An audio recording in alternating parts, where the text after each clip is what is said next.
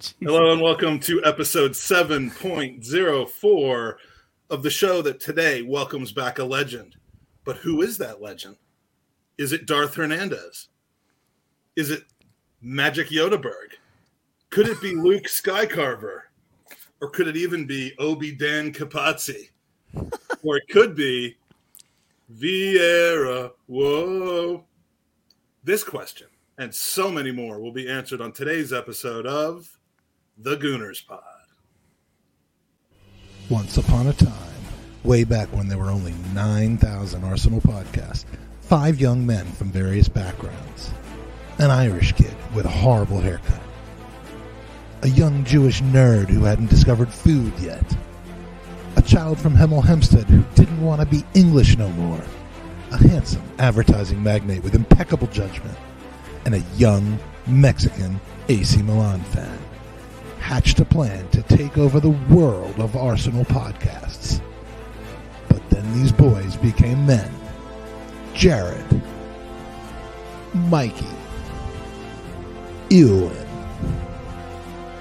Magic, and Andy. And the rest, my friends, is history. And now, all these years later, you tune in every so often to hear their incredible takes, their football knowledge, and their sensual advice. But now, it's gone too far. You, our fans, are at long last witness to season. Seven, seven, seven, seven, seven. Welcome to the Gooners Pod.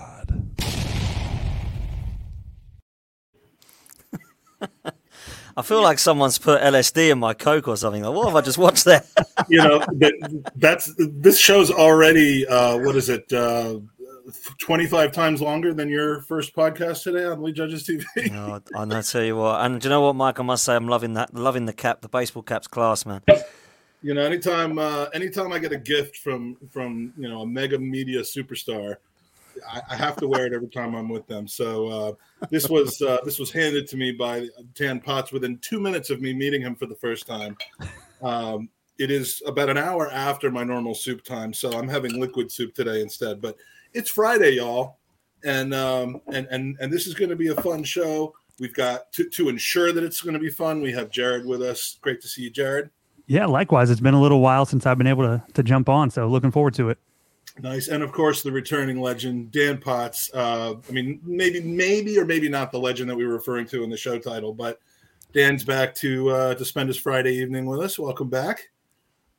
Pleasure to be on, man. Great to see you both. So now you have recently been on a trip that seemed pretty uh, pretty incredible. Now you know I know you're excited about Arsenal returning to the Europa League this year. You've you've made no bones about that. But what dedication, mate! I mean, going to scout our group stage opponents one by one. Um, you're a legend, dude. I mean, you you we have a, a, a picture of Dan in Croatia scouting Dinamo Zagreb right now. Um, you know, the dedication is, is is amazing. Now, the one thing I do notice about this is, um, you know, the the the water, Jared, is like a little bit different color in the immediate surroundings around Dan. didn't didn't your mom tell you like to go before you got in the water? Do you know? Do you know what is hilarious? Because the amount of comments I've had is like, you look like one of those football hammerheads where you're a tiny body on a massive head. and I didn't notice it until I'd put it up. I thought, what a beautiful scenery! And you know, like, Well, the I think, I think the uh, you know just to bring our, our our layman viewers up, the water has a refractory element to it where the where the where the light waves tend to bend when it goes in the water. here and comes the science. and it, yeah, and and that's uh, that's the reason why I'm only two inches long in most of my pictures because I'm always in the water. But no such problems for Dan, and and uh, it looked really scenic, man. I mean, like like there's there's there's the legend Dan with uh, in, in Dubrovnik, I believe. Yeah, Dubrovnik, unbelievable place, man. The scenery is stunning, mate. Absolutely amazing. So, um, yeah, me and my parents. Did you climb up that? No, did I hell, man? And we got a taxi. Does it go straight up the side, or is there? A You can road do it. Yeah, you, there's a, so there's a there's a there's a cable car that you can get, but it costs like forty euros each to go in it, and it's over in two minutes. Or you can get a cab for fifty euros between the three of you. So do you know There's what? There's a joke just just. Yeah, right there is a there is an innuendo or a joke there, but we'll, we'll skip past that. And uh, yeah, and do you know what? It was uh, cost forty quid and ended in less Yeah. than two minutes. that wasn't quite where I was going with it, but no, that's beautiful. Oh. And, and of course, No, the lovely, stunning. the lovely Donna Potts with a with a clean outfit with no red wine spilled all over it is is a. Uh, Not while, while you're while you're not near her, mate, she'll be fine. Do you know what I mean? yeah, she can she can wear whatever she wants without worrying about it being burgundy or whatever the same color, or whatever she's drinking that night, or whatever I'm drinking that night. And then uh, and then your lovely wife, uh, Stephen, just look looking beautiful as always. Beautiful. Just a it's a happy family right there. You're only missing uh, you know a, a, The one you love the most. A special one, you know, yeah. not Jose. The one who loves you the most. one who loves you the most. But yeah, I've always wanted to go, man. I've always wanted to go to Dubrovnik, and uh, they said, "Look, we're going Croatia next year." And I said, "Oh, I've always wanted to come." And they said, "Well, come on in, come with us." So obviously, as you know, I'm close to my mum and dad, so I thought, you know what, let's just do it. Two two years without a holiday for most people, to be honest, because of COVID, and I thought, let's just do it, man. And I loved every minute of it. And do you know what I loved the most? The only person I spoke to, I have a guess, Mike, the only person I spoke to about anything to do with football. It wasn't Lee, it wasn't Hoggy. You know him very, very well, and he's always in our WhatsApp group, telling us about the weather, shouting voice notes every morning at us. The only person he spoke Why to would you Why would you ruin your vacation by talking to an Listen. upside down headed ginger troll? Listen, he spoke to me, okay? It wasn't me speaking to him. but I'm just polite, you know me, so I replied. But um, no, it's all good. What's this, Mox? You don't take Lee Judges on. no, he's he's def- definitely not coming on holiday with me. Absolutely no way. I've got I got a lot of pictures of No, Lee I'm Judges joking. on holiday too. I've got him in Dubai. I've He got goes him like he goes a little bit different to Mike Tan. I'll tell you that. I've actually got a tan, believe it or not. But this is good for me. For him, oh my god, he looks like an extra out of Benidorm when he goes away, doesn't he? What so what kind of i mean the the, the people want to know what kind of lodging do the dan pottses of the world's uh multi, multimedia superstar man in demand titan of industry what kind of lodging do, does he treat his family to i mean is it we're, we're talking four star resort michelin star restaurant Do you know what? It was it was actually it was actually we got upgraded, believe it or not, because um, when we'd booked, they they phoned my mum and they said, look, we've we, because of the season that you're going, we have. Um, we have to upgrade you because our hotel that we've booked you in is only open for four of the days that you're there. So we're going to upgrade you and give you half board. So it's crazy, absolutely crazy. So um, yeah, mate, it was beautiful. Like that was the scenery every day by a pool, by the beach. You saw. Uh, obviously, my body's a bit bigger there. I think maybe I was having a good day. Um, but um, yeah, it was you were stunning. holding man. your breath so it was all like. if no one's been to Dubrovnik, get yourself over there. If you're a Game of Thrones fan, you'll love it because obviously they set the scenes there and they take you on the tour of all the buildings that they filmed and they show you the pictures of where everything was filmed and it was just stunning, man. If no one's been, get yourself over there, man. All I will say is make sure you go half board because when you if you go self catering, um, you'll be skint. Because trust me, it was very expensive. Like London prices for like drinks, which is cool, but food was like I don't know, maybe take 50 quid for a meal because you'll need it.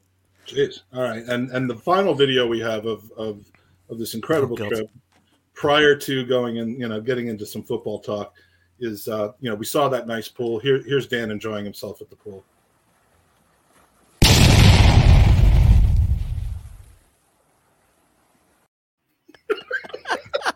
Never. you, you can't find Mike Feinberg without an Arsenal shirt on. It just doesn't happen. No, You know the um we get these these this incredible video from podcasters and, and media superstars from all over the world. You know, I think most of it comes through the gerbil um, because the gerbil has has his has his or her people just all over the place taking video of Dan pool on the slide. It's amazing. And uh, any you know any worry about you in that in that one uh, looking too small is uh, is. So so let's get some business out of the way quickly. Um, you're everywhere now. You're on Lee Judges TV. You're on AF TV. You're on BF TV. You're on uh, and, and a new venture that every you know that everyone's finding out about now, which is uh, football's twelfth man. It's a channel where apparently all of the thumbnails involve you just standing there with your arms crossed, uh, looking like looking all hard like this. I mean that if there's no if there was not a better reason to start a YouTube channel than to just you know have it all be you know. Then uh, I've, I- I've put on I've put on some weight since then. I can't lie. so uh, on on a serious note, though, you're branching out beyond Arsenal content. Um, Mm. You know, seeing a little bit of this on on the YouTubes, but uh, tell us a little bit more about the kind of the concept of the channel. We're going to see, you know, which top influencers we're going to see, which bottom influencers are we going to see? Are Jewish people allowed on it? I mean, we want to know the type, you know, the questions that Well, talking of uh, talking of uh, a Jewish person, uh, Julian was on with us earlier. And I saw, I, I saw, but I didn't have my. Obviously, as we know earlier, Lee was in control, so I couldn't put any comments up or anything. And uh, anyway, I saw your comment saying, "What Jewish people are allowed on here?" and I just started laughing. Anyway, um, no, I but thank you for the. tell when you've read my comment. By You can see Danny's the same. Danny, Danny the GFP and Mike Feinberg. I just start smiling, or normally the Gooners pod in here. But um, anyway, I yeah. So thanks for the plug, man. Uh, yeah. So I started a couple of weeks ago um, and launched it, and I've done about five or six videos now, and it's just literally Premier League content. I do enough about Arsenal. I need a break from it sometimes, but uh, we're going to be doing quite a lot on transfers. Uh, and I'm inviting influencers on from every other channel as well. So I've got an influencer from every Premier League show that has committed to the channel, which is be really, which is really good of them. Uh, some of them you'll know, a lot of them you'll know from the Big Six. Uh, if you watch that show with Turkish, so it'll be Big Steve from Man City, Grizz from Liverpool, Tobes from Spurs, um, Matisse from Chelsea. So we've got quite a few of uh, those coming on, and I've managed to uh, confirm a few shows. So I'm going to do kind of a, a relegation fight for survival show with those that are down there. We don't want to assume, but I assume it will be the Forests, the Fulhams, the, those kind of stuff. Then we're going to do the best of the rest, and then we're going to do race for Europe. Um, I was going to do a title challenge, but I'm going to get bored of speaking to Liverpool and City every week. So let's just uh, let's just leave that one towards the end of the season. But that's the idea. Uh, there's going to be some quizzes involved. There's going to be some debates involved. Uh, some combined 11s of teams of old. Some nostalgia. For example, we'll get a Manchester United, Manchester City, Chelsea, and Arsenal fan on and debate who had the best uh, team, title-winning team. Uh, do a combined 11 of those kind of things. So there'll be loads of content throughout the summer, and also when the season starts, we'll be doing some regular shows uh, about progress uh, or process, as everyone likes to call it. So um, I'm looking forward to it, mate, and um, I'm humbled to be honest. I did not think I would uh, I would have this much support and love for it, man. So it's been amazing to be honest. To do the five videos I've got, I, I expected to see uh, about 50 or 60 people join. So to get the numbers I'm getting, I'm um, I'm very humbled by it, man. So uh, thanks for the plug, man. Hey, no problem. and it's it's it's pretty refreshing too. There's so many not just Arsenal podcasts, but team specific podcasts. It's nice to mm-hmm. have one that's going to have a plethora of teams, a plethora of voices, and just a little bit of a view of the league top to bottom, not just the one specific team. So it's nice to have something that's a little bit different than the norm and what we see in a lot of the Premier League football podcasts too. Yeah, and and not and not just the oh hey, I mean not that this is a bad idea, and people you know I- a, a lot of our very good friends, including you and and so do this every week, and and and it's very interesting. But you know it's usually the we'll have a West Ham fan on the the the gate the day before the West Ham game, or Yeah. you know the, the upcoming opponent. But it's not a it's not necessarily you know what are people thinking around the league all the time. To be honest, that was how I started it. To be honest, of, of the idea because I wanted I wanted to kind of people said to me for a while like, "Do you going to do your own thing, or are you just going to kind of?" And I said, "No, I don't really need to do my own thing. I love what I do. I love going and jumping on everyone else's, and then I can just don't have to. I just have to talk and then leave, and there's no setting up. Do you know what I mean? It's easy. So it's, it's it's kind of I'm fine by that. And um, and then Lee said, you know, I'd love you to come on board with me. I said, of course, mate. I always help you out. You know, I get on very, very well with Lee.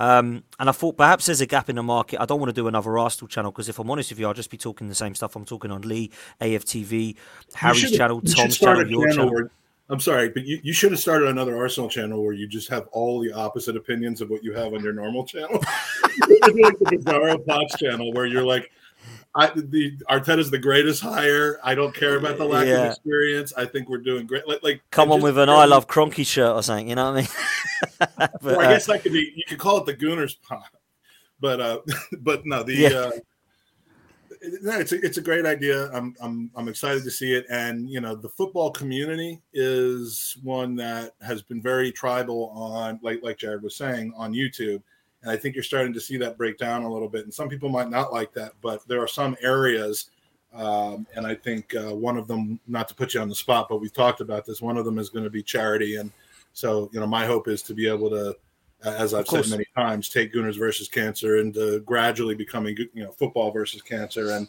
Of and with people, with people like you laying the groundwork for inter inter club relationships, not necessarily friendships per se. There's still got to be banter. There's still got to be some walls, but but uh, you know, working collectively to promote good causes and good content are obviously uh, uh, positive. So um, so great. You got to check that out. It's football's twelfth man on YouTube. Is that Yeah, football's 12th man podcast. So uh, you'll find it on YouTube. Um, I appreciate that, Mike. Thank you. And of course, man, we'll we'll hook up. We always do anyway. And um, I'm more than happy to get what you're doing involved in other clubs. And uh, I know for a fact the influencers would be more than happy to promote whatever's needed, man. So we can we can 100 percent sort that. And uh, big up Fergus in the chat, by the way, because um, I ain't gonna lie, that's where it all started with me on Guns and the Ribbons. So remember your roots, man. And I um, think he, he came in here to Ferg. prompt you to say that.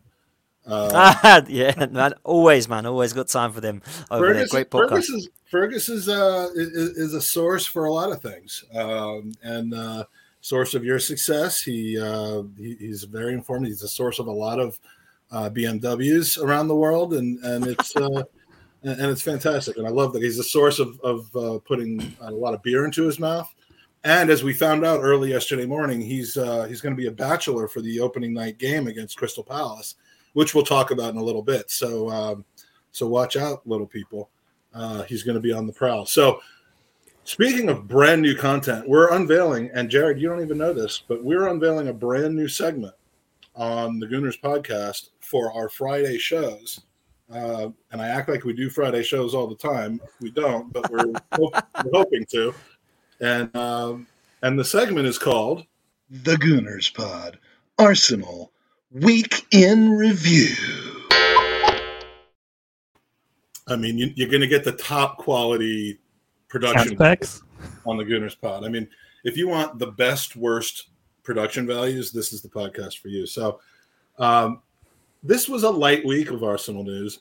Said no one ever. Um, everything's happened, so I'm going to kind of go day by day through the the summary of the of the topics, and then we'll break them down kind of one by one in a, more roundtable format, uh, which is code for I'm going to stop talking as much as I have been and let you guys talk some.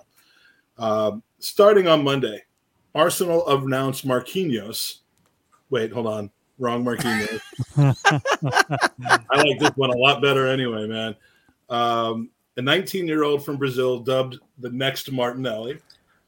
ESR, Emil Smith Rowe, who clearly needs rest right now, plays 75 minutes in a meaningless dead rubber U21 Euros qualifier. Do I have a picture of that? Yeah, there we go. And most importantly, the Gooners podcast season seven begins, ending a two month hiatus. Why, Hey, we're back. Um, so Tuesday, I'm, I better get this off the screen. Lucas Torreira's desired employers, Fiorentina, apparently lost all the Vlahovic money in the couch uh, that they got, and nothing left to pick up a 12 million pound buy option on him, crushing the poor little guy, making him cry, and returning to London to become an Arsenal player again, perhaps. We'll, we'll go into that a little bit more detail. Um, 5,293 salty Arsenal Twitter accounts start tweeting that Arsenal are dithering and failing and falling behind again because we've only signed one guy in the first three days of the transfer window. And it gets especially bad when Yves Bissouma is suddenly going to Spurs for 25 million pounds.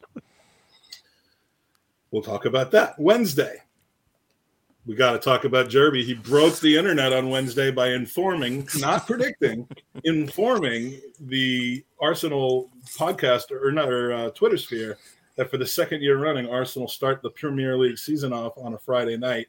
This time at our bogey stadium of Selhurst Park, and then of course on Thursday the schedule comes out, and Jerby was proven right. Friday the fifth of August, 8 p.m. Selhurst Park. Will we conquer our demons? Will we be fit to wear the shirt? We'll see. And then, of course, later in the day, 5 million people find out at the exact same time who Fabio Vieira is and immediately either fall in love with the best Portuguese footballer of all time or they decide that because they never heard of him, he must be a massive waste of money. Um, on Friday, today, Arsenal tie down their number their new number 14. Sorry, Tom Canton, but Eddie Nketiah has officially made the squad. 100 grand a week, too. Bit rich for my blood, but it's still 4 million pounds a year less than Theo Walcott's last contract. And we've been linked from legitimate media, not rodents and other uh, ITKs, with Tielemans, Gabi Jesus, Aaron Hickey, Lisandro Martinez, Lautaro Martinez, Eddie Guerrero, Conor McGregor, and Anthony Joshua. Uh, are Arsenal doing bits in the market or not? So that's your. Hold on. See, I'm like Lee Judges here. That is your. The Gooners Pod. Arsenal. Week in Review. Review. That sexy, gravelly voice that only I'm capable of. That voiceover guy's class. I mean, yeah, we we uh, Do you pay him a lot or? uh yeah, I I uh, I reward him manually. All right, so Monday, let's let's start with you, Jared. Marquinhos, do we see him on the pitch this season? Is he Saka and Pepe's Europa League replacement, or something more than that? I certainly don't think he's more than that. And it, it's a little unfortunate for him. You know, the next time that we got a, a younger guy from Brazil that no one was familiar with, he's the next Martinelli. It's unfortunate that that's always good, what fans are going to put on guys that come in from a from a young age. And, and we kind of forget that guys like Saka, Smith Rowe, Martinelli are very much the exception, not the rule. It's tough to find a guy of that age that's going to come in and contribute a large amount, especially in the Premier League season that said, you know, we are playing in Europe, those those early round Europa League games, the cup games. Potentially we see him there, but I think at least for him, given the the background, we should temper our expectations a little bit. You know, it's not a guy who's played football in any sort of major league at this point.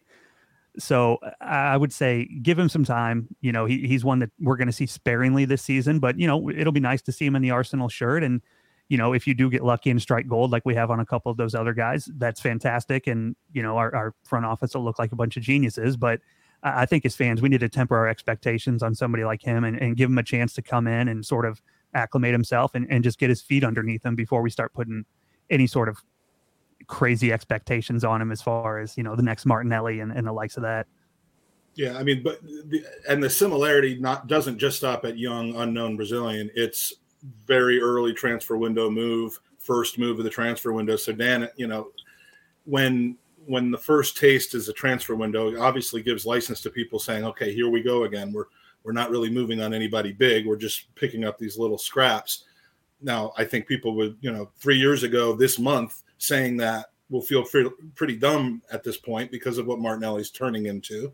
Uh, I'm not going to use past tense because he's not all the way there yet, but you know, and what they did later in the summer with Tierney, Luiz, Pepe. Again, whether it was successful or not, you can't deny that there was intent there. So, um, your your take on Marquinhos, given that he doesn't seem to be the only move that we're making this summer. Yeah, it doesn't shock me. Um, we like this, and Edu certainly does. Um, I don't know much about him, Mike, if I'm honest with you, but I knew nothing about Martinelli either. Um, so what does everyone do? They go on YouTube and they start to watch him and think, "Oh my God, we've got the next Neymar." Um, the I last time I looked. I, I, I because like you're going to get such a biased view, either good or bad from him. Like, Of course, I did it with um, Mustafi, and I thought, "Wow, Cannavaro, here we come." Uh, so um, you can't do that, you know. And uh, I think with Marquinhos, I'm not quite sure, and I'd love to get your guys' opinions on this. Is is he going to be a squad player? Is he going to be loaned out? Is he going to be something that we look at as a replacement for one of the players that potentially is leaving? I know there's rumours of Pepe maybe going out. I, I I don't really know where this one's going because I don't know enough about him to know if he's ready. So I think that this could be that we loan him out it's either going to be like a Martinelli or a Wellington Silva, isn't it? This one, do you know what I mean? It's going Yeah. to be one that we never see again, or it's going to be one that comes in, does a little bit, and thinks, "Oh, actually, he's got a little bit of of, of talent and technique, and maybe we can mould him into a another player that could learn off of the Martinelli, Sakas, and Smith Rowes." But I, I really am quite up in the air with this one, if I'm honest. Well, we've got Bertonian in the chat uh, saying Skyport, Sky Sports just reported Arsenal have cooled interest in Tielemans and he'll stay at Leicester. We will double back to that when we start talking about Vieira uh, because I, I guess that- that's not true. I, I guess that's not true. No. I, I I would think that that's not true. Um, I'm seeing just as not as much stuff that that's a uh, that that's still very much on, but uh, but we we can talk about whether it makes sense, whether whether it's something else needed as well. But uh, but Marquinhos is an interesting one, and for three million pounds, and don't start me on we could have gotten him for free and we paid three million. That's we're so dumb. That's a long term play. That's an investment in a relationship. That's not an investment in a player. Um, and and and I just think if you're if you're really mincing words about having paid money where it wasn't owed uh, for this player, you're not quite thinking rationally about how how finances and clubs and that sort of thing works. Um, it you know it, Sao Paulo's next great player, the next Neymar coming suit to Sao Paulo, we have a relationship with them. Doesn't mean that we'll get them, but uh, that's a uh, it's just a much much bigger issue than than having paid unnecessarily for somebody. And ESR, just I mean, I would have been okay if he came off the bench for the senior team in those Nations League games, but to have him start and play, I think more than once in this latest round of uh, U21 qualifiers. I mean, I would have liked to have seen Arteta kind of put his put his foot down a little bit. Uh, Balogun playing in those games is fine with me, but ESR needs a break, doesn't he? I would think so. And I was with you. I was glad to see Balogun getting minutes. I mean, he's somebody we want playing. We want getting experience, kind of putting himself out there potentially for a good loan move if we can find one. So I think that makes perfect sense. But as far as Smith Rowe, I'm with you. We've got a, a busy season with extra competitions from this year. And also with the World Cup in the middle, it, it's really condensed. I mean, we're we're going to have our 15, 16 fixtures into the Premier League by I think mid November this year. And last year we didn't hit that until you know second third week of december. So they're really packed in there pretty tightly to accommodate the world cup. So i mean every summer i'd like to get guys to get rest but especially this summer with the tight schedule and all the extra games it, it would certainly be nice to see those guys get a little bit of time off in between and not feel like they're on a you know a year round schedule which is what football's starting to feel like a lot of years yeah, there's really. Yeah, I, am with you, man. I, I I hate international football. I can't stand it, man. I can't stand it unless it's the World Cup and the Euros. I don't care. This Nations League, what even is it, and who actually cares? The friendlies do my head in, and uh, this was a time that people need for rest, which is going to be a rest up for what's going to be a busy season with a World Cup thrown in the middle, like you say, Jared. So I think when you look at that, that was a madness decision. But I don't think these managers care because they are the manager of the England 21s in England and they will play who they believe they can do. And I unfortunately I don't like it because I think the relationship should be better with the with the managers, but it's never existed. Sir Alex Ferguson and Arsene Wenger used to complain about it years and years and years. It's no different now. Yeah, but ESR is a future senior player. He may even, in my view, especially if he starts the season off well, be in the the, the squad the and the yeah. for, for, for Doha for, for for Qatar. And um and, and why would you? I mean, this was a dead rubber. This was a game. I'm not going to show the picture again. This was this was the um that was also from Croatia, by the way. Um, this was uh, a game that absolutely did not matter whatsoever. Uh, which I think I think they even ended up losing it, but it didn't matter. They were qualified for the tournament already. So I mean, don't, don't put your best talent out there. You didn't need that. Um, anyway, it's done. It's over. As far as I know, he, he didn't end up any worse for wear, but uh, but like you said, Jared, the, the first 13 weeks of the season, we have 13 or 14 weeks of the season, we have 22 games, possibly 23, depending on what happens in the League Cup. That is insane. 16 Premier League games, six Europa League games, and and probably two League Cup games.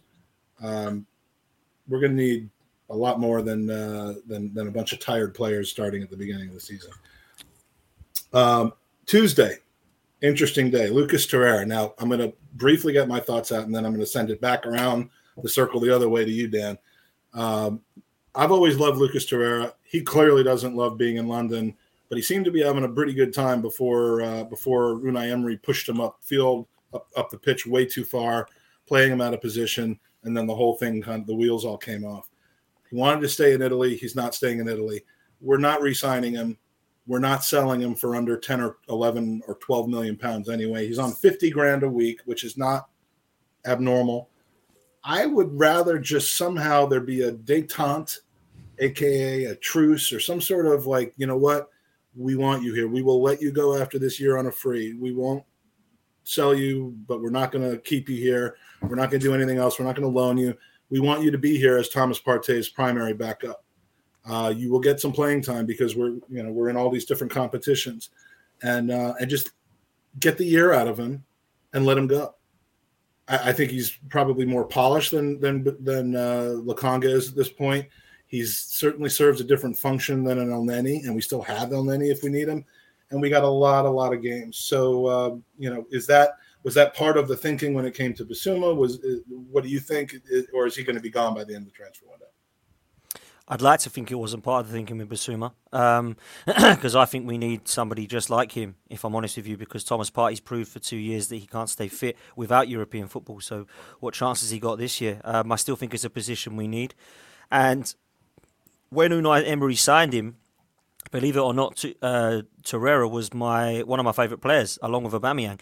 I've just loved him. He was a battler. He was a little terrier. He would not let you have the ball for longer than a few seconds without putting a tackle in, and he could actually pass and spray the ball. And then when there was that double pivot of him and Xhaka, I actually thought he was a lot better than Granit Xhaka. What are you saying, Eoin? How you doing?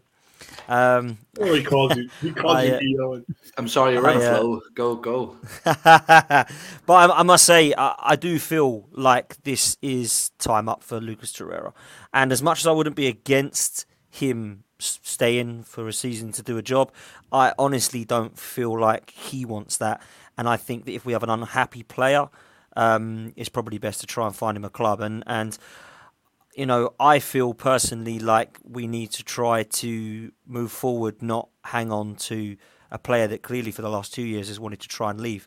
I just find it very odd, Mike, that no one has kind of kept him two years running now because I don't think we're asking much. I think they'll probably be between 10 and 15 million. And for that, for me, for an international who clearly does a holding midfield role quite well, I think is a steal. But maybe there's some problems there mentally. Maybe there's some personal traits that they don't like. But it seems to me that they're just not interested in keeping hold of him now, which is a bizarre one for me. So, um, yeah, maybe he'll end up staying because nobody wants him. But I'll be amazed if he is in an Arsenal shirt um, end of the window, if I'm honest.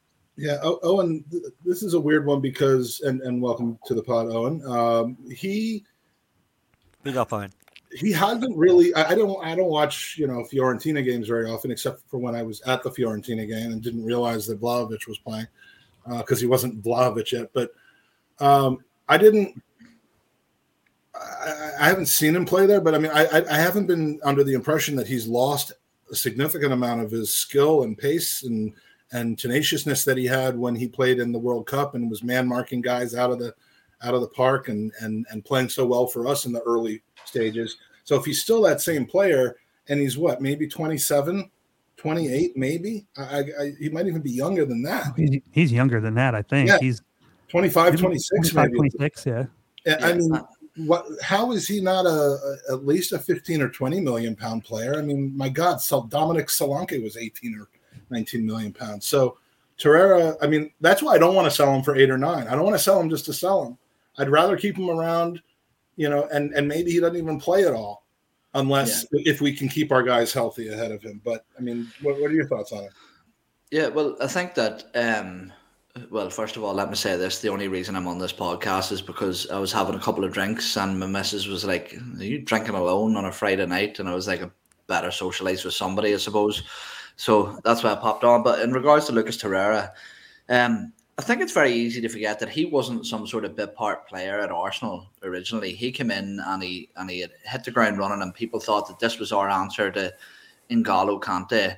That that he, he was this diminutive little defensive midfielder that could break out play, and that's exactly what he did.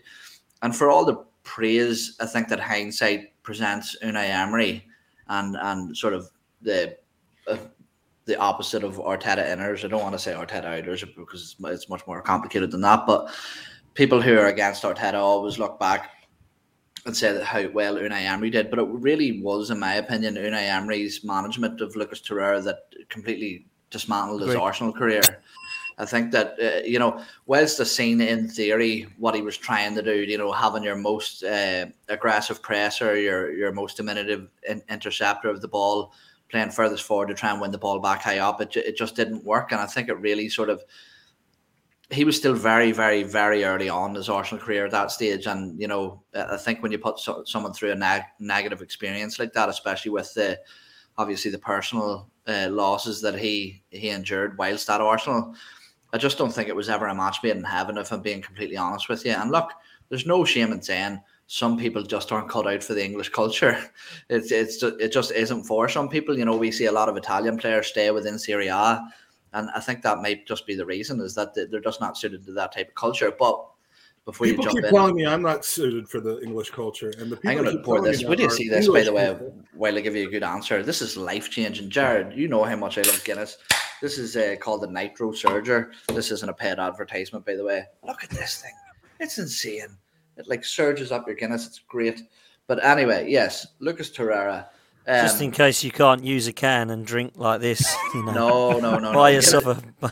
Guinness, Guinness isn't good out of a can. This but is how we anyway, have to get our sponsorships. I mean, I don't shave my balls, so I can't. We can't get Manscaped, and uh, you know, so we got to go. We got to go with Owens. It's Guinness. so good. It froths it up. It's, it's it's it's amazing. But what I will say is that players are only worth what people are willing to pay. And Lucas Torreira has done Arsenal no favors in in in the last couple of years in making it very well known that he's unsettled at Arsenal and that he desires to move on. What I will say is that Fiorentina have been absolute bastards in this process. But can you blame them? As we say, they know that Lucas Torreira wants to leave. They know that Arsenal are willing to sell him. So is it a case of this is Fiorentina turning around and saying, well, we would be absolute idiots to not try to to scale this price down? So you can't be overly angry at them um, from a neutral perspective.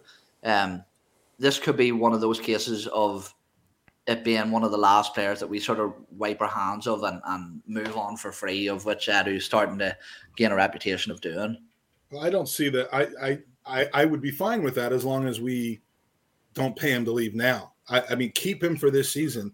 I don't see him as being a disruptive force in the dressing room. But like uh, Mike, when you say keep him for this season, uh, like uh, again, I'm, I know I haven't touched on that yet, but like the Athletic have put out that apparently a certain individual that's linked with Arsenal in, in midfield um, may have to wait for people to be moved on. Do you not think that that midfield um, is becoming maybe congested? And not only that, do you not think that that could have an opposite effect of what Mikel Arteta has done well? And I think everybody can- admit he's done well, which has changed the culture of Arsenal. You know, taking a bad egg into the dressing room.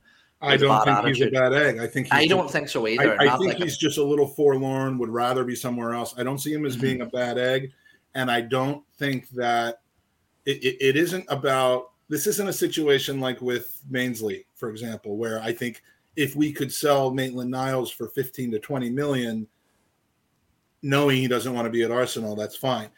Torreira, it, I mean, the price was twelve. They didn't pay it.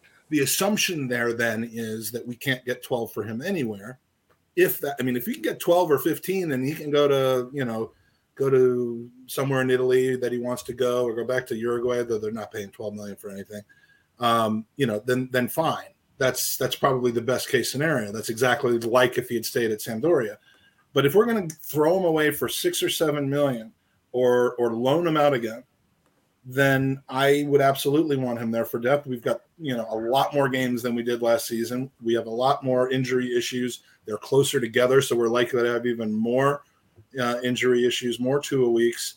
So yeah, I, I would keep him around. I, wouldn't sign him to a contract extension unless it's to protect his value and then sell him.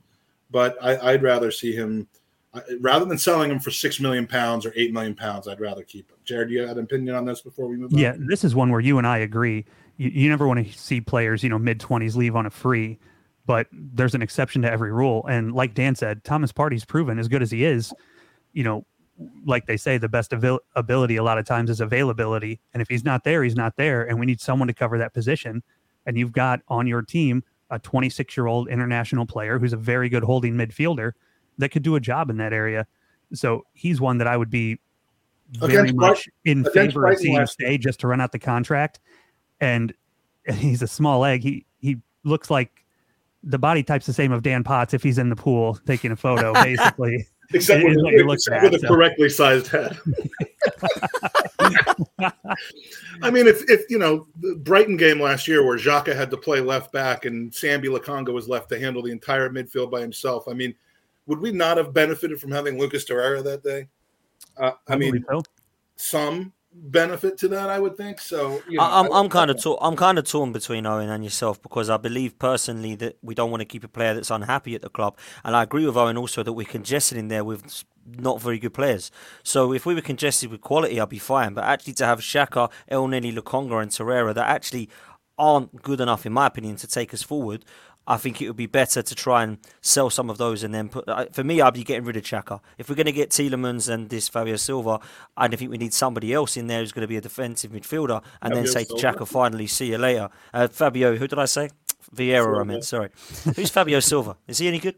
Um, I've not heard of him The either. guy that plays for Uh, so- oh, is he the guy who plays for Wolves with the hair like Jake's? Oh, that was a pop shot. He said, I haven't heard of him either. Jesus, you sound like everybody on Twitter. Yeah, there we go. Everybody. Fairness, Why- do you know what I did love though? Throughout the whole of us, Fabio Silva. yeah, throughout throughout the whole of us talking, Fergus just cared about the Guinness and just said it's amazing. I want one. It is. It's great. It's- we, we love like- we love our Irish listeners. Uh, Yeah, our that's what I was gonna say. say. I thought Yeah, that was your, uh, your but do you not do you not think going back to Torreira when you look at um his role, the type of player that he is, I think Lucas Torreira isn't cut out in the Premier League to be a sole six, which is seemingly the system that Mikel Arteta wants to play with either Thomas Partey or eventually maybe Sambi Lokonga coming into that role as well, dividing that between the two of them. I don't think he's Lucas Torreira is cut out for that there. Um, where does he fit in? Because then you have to look at the two attacking eight sort of roles. Does he fit in there? I'm not. I'm not so sure he does. So is it a case of not only is he unhappy, not only is the club willing to moving him on, but he doesn't really fit the system anymore either. Yeah, a good point. It's a great point. Thanks. I don't know Cheers, what it was. I was looking at the chat, but Moss has a uh, Moss full of comments today. Has a, a very good one here. Uh, worth more Lucas to another Italian team or Atletico Madrid are interested too. Let's hang on. Rips it at the World Cup and then sell in January. Now by January he'll be able to sign a pre-contract with you know Genoa or Crotone or whatever you know club uh, doesn't want to pay a transfer fee. But you know if he has a good World Cup, you know you, you, you never know. The the downside to me in this, the downside to holding on to Kolasinac and Mustafi and Ozil was massive, beyond just wages.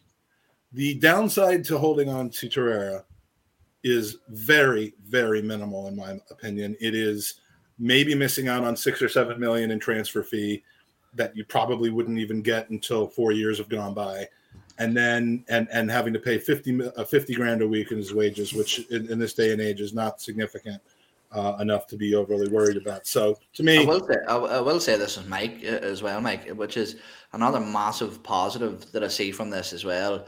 Um, and I just hope that the sort of hold true to this is that Arsenal of a couple of years past would have buckled to that Fiorentina situation. You know, we wouldn't have ever even heard about this. It simply would have been, oh, Arsenal have parted ways by mutual consent with Lucas Torreira.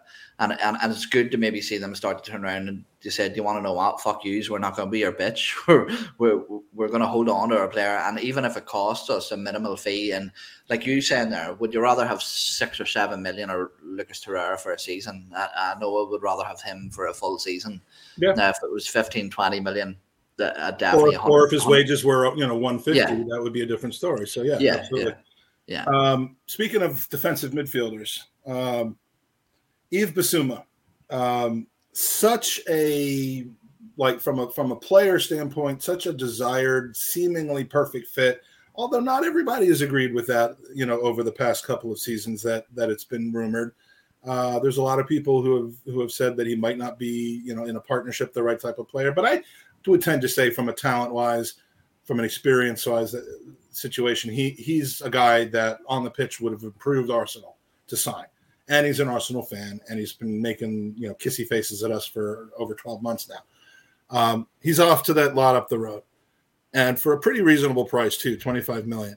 Now there is one little situation that might complicate issues a little bit further, and you know, so so Jared, to start with you, um, a do I mean, do you would you have wanted us to sign Bissouma, all things considered? And B, you know, is it is it just annoying that he went to Spurs as opposed to if he had gone to like Palace or something like that, or or do you think we missed a trick here? I don't think we missed anything. All things considered, I wouldn't have wanted to sign him right now today, given the sort of open endedness of this legal situation. And I, I, may have a little bit different view. I, I, don't know if you guys in the UK or NFL fans going on right now in the US. There's a predominant footballer, Deshaun Watson, who's league MVP level player. Um, one team just kind of gave a king's ransom to bring him in this summer.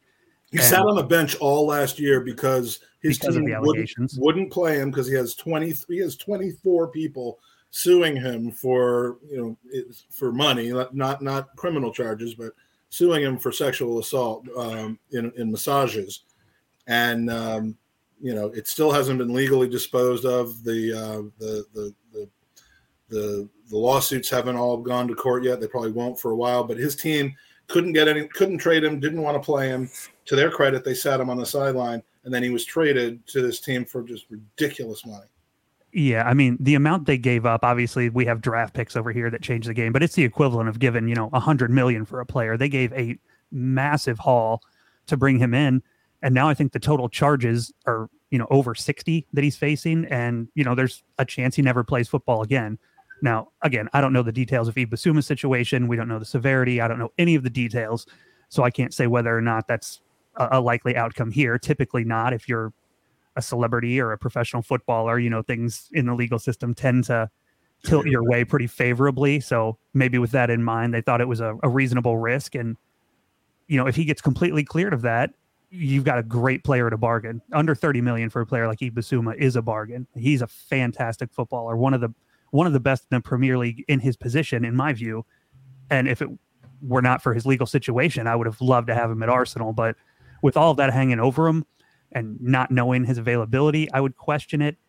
And then also, if you want to be Arsenal and say we do things the Arsenal way, we do things the right way, we character is important to us, that's something that requires a 100% adherence because you can't take on someone who gets convicted of something like that and still say that it's important to us because for all of time or could, or could get convicted of everyone is going to cudgel you with that no matter how much you say we do right things the right way and we're a an upstanding club that should be respected, people are going to beat you with that stick for the next decade that you signed someone who was alleged of this sort of offense and ended up being convicted of it. So there's just a lot of negative that can come out of it, which would have put me off of the deal right now. But there's no question he's a talented footballer, and on footballing terms, I would have loved him. He's he's very good.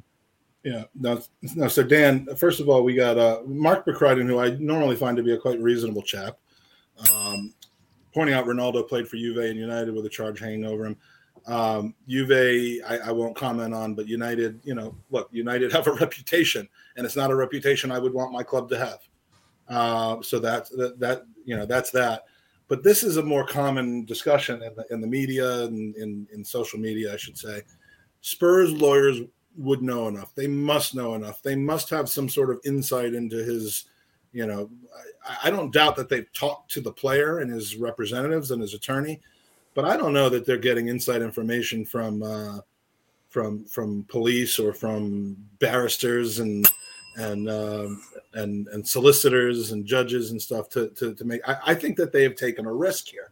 It might be a calculated risk, but I think that there it, it's more than a zero risk. And I just I don't believe the whole thing of oh they wouldn't have spent the money if they if they thought it was right, because you could flip that around and say Brighton wouldn't have sold him for so little if they knew he was innocent as well. So, Dan, your your thoughts on the entirety of the uh, of the whole thing? Um, so first of all, the player is a player that I wanted. Uh, Bissouma and Tielemans were two players I really wanted in centre midfield. I really like everything that Bissouma represents. I think he epitomises what we need in the Arsenal midfield. I think he's aggressive. I think he's a great uh, footballer, technically on the ball as well, and I think he's just got the attributes that I feel we've been lacking in the Arsenal midfield for many years. So he's a player that I really like. It hasn't annoyed me just because he's gone to Spurs. It actually would have annoyed me if he would have gone for 25 million to anybody because that is an absolute steal as far as I'm concerned. I know he's got one year left and he's got all this stuff up in the air, and I'll come on to that in a minute. But I actually believe that as a footballer, to get somebody of that quality for 25 million, you just have to do it. It's great business, it's smart business, and it's it's a fantastic signing. I think he's going to upgrade Tottenham's midfield, albeit it won't be difficult because it's only got Højbjerg in it, really, because Bentancur, as much as I like, I think Bissouma and Bentancur is an upgrade. Um, and he would have upgraded many sides, to be honest with you. Where I'm confused is why nobody else went in for this guy, which is why I think we come on to the next bit about his personal uh, side of things, because Arsenal weren't interested from what we're being told, but neither, I don't think, were Villa. There was rumours that they would have put a bid in, they never did. Newcastle, that would have been a perfect signing for them. Him and Bruno Guimaraes in the middle. They never went for him. So players, teams that had money, sorry, never went. Manchester United, surely they would have been. I mean, they've got McFred in their midfield. Do you know what I mean? So for me, you'd like to think that they would be happy with somebody like him, but they didn't go for him either. So there's something that stinks here, and I don't quite know what it is. Now, I would imagine Tottenham have done their research as to what this is all about, but like you rightly say, how much do they know? Because I don't know anything about this. Now, this guy could just walk and be fine, and it could be done and dusted. And from what I'm hearing, it's not looking like there's going to be anything that happens, and he'll be a Tottenham player, and it'll be a great signing. But you just never know. So that's the only thing I can see as to why not everybody's gone in for this guy. Because if he was up for sale and put in a transfer request, I would be amazed if five or six clubs didn't go in for him because I honestly don't feel like there's many defensive midfielders as good as him in the league that aren't of the quality of somebody like Declan Rice or Rodri. Like I honestly believe he's that he's that stinks good. Then about that, Ben. I mean, like it does. I mean, like you said, it, there's there's got to be a reason why, as far as why why he went for so low, and he went to one team. Tottenham says we're in. We don't mind what's going on. We're okay with it. We're, we're going to give you 25 million why wouldn't Brighton go around and say, okay, well, who else wants wants you know Bissouma for twenty five? Yeah, yeah, yeah, exactly. Yeah, yeah. And, and, Do you know what it might be, Mike? It might be that Conte Conte knows that Bissouma is going to go down in the next year, so Conte will be off by then. So he's just coming and do well, one season with us, and that's Dan, it. Does know? that not go with what I was telling you on November first when he was hired? Yeah, yeah, yeah. Like he, yeah. he, his his focus is on the next nine to twelve months. It was it's a desperate move to hire him in the first place. I still think that, even though they seem to be backing him. And I, you know, it's not about his ability to coach. He is one of the best coaches, if not the best in the world. But uh, maybe other than Pep and Klopp. But he, it's it was a desperation move that I think will will blow up in their faces. I think this move for Bissouma could very well turn into a desperation move that's going to blow up in their faces. And you know, and and it's it's I don't think that they've completely thought things through. I would bet Owen that they have a clause in his contract that takes care of Tottenham as it relates to wages if he should be, you know, like I mean, like a morality clause or something to where they can basically wipe their hands of him. But that doesn't save him the 25 million in transfer fee. Um, I've heard this theory. Uh, I put up. I'm not sure whether you've seen it. It was, uh, you know, how I like my analogy and hypothetical situations, and I put up a poll on Twitter the day that he was rumored to be signing, which was that if I was to go yeah, out yeah, looking to buy a house, but the house that I was looking at was awaiting um, a survey inspection to see if there was structural damage to the foundations. Would you still pay upfront for the house? And I think about ninety percent of the votes were no, absolutely not. My favorite um, part of that though was that you, you you slow played it perfectly because people were like, "Well, how much does the house cost?" And you were like, eh, "What? What was your answer?" About about twenty five million. Because I actually yeah, didn't get I didn't get it at first. I was like, you know, I just know that everything buying you, another house. Everything you do has to do with construction. All of your analogies have to do with construction. So I was like, oh, here comes another one. And you know, and you've moved three times in the last two months. So I'm like, oh god, is he moving again? And then when you said 25 million, I was like, oh, that was brilliant. No, no, no. It's uh it's the whole point of you think of an investment, and exactly in that situation. Let's say the house is 120,000 pound like that's still a lump of an investment. Now you look at 25 million pound, especially in today, and I don't want to get political with this, but we all know how seriously those types of allegations are treated in modern day society.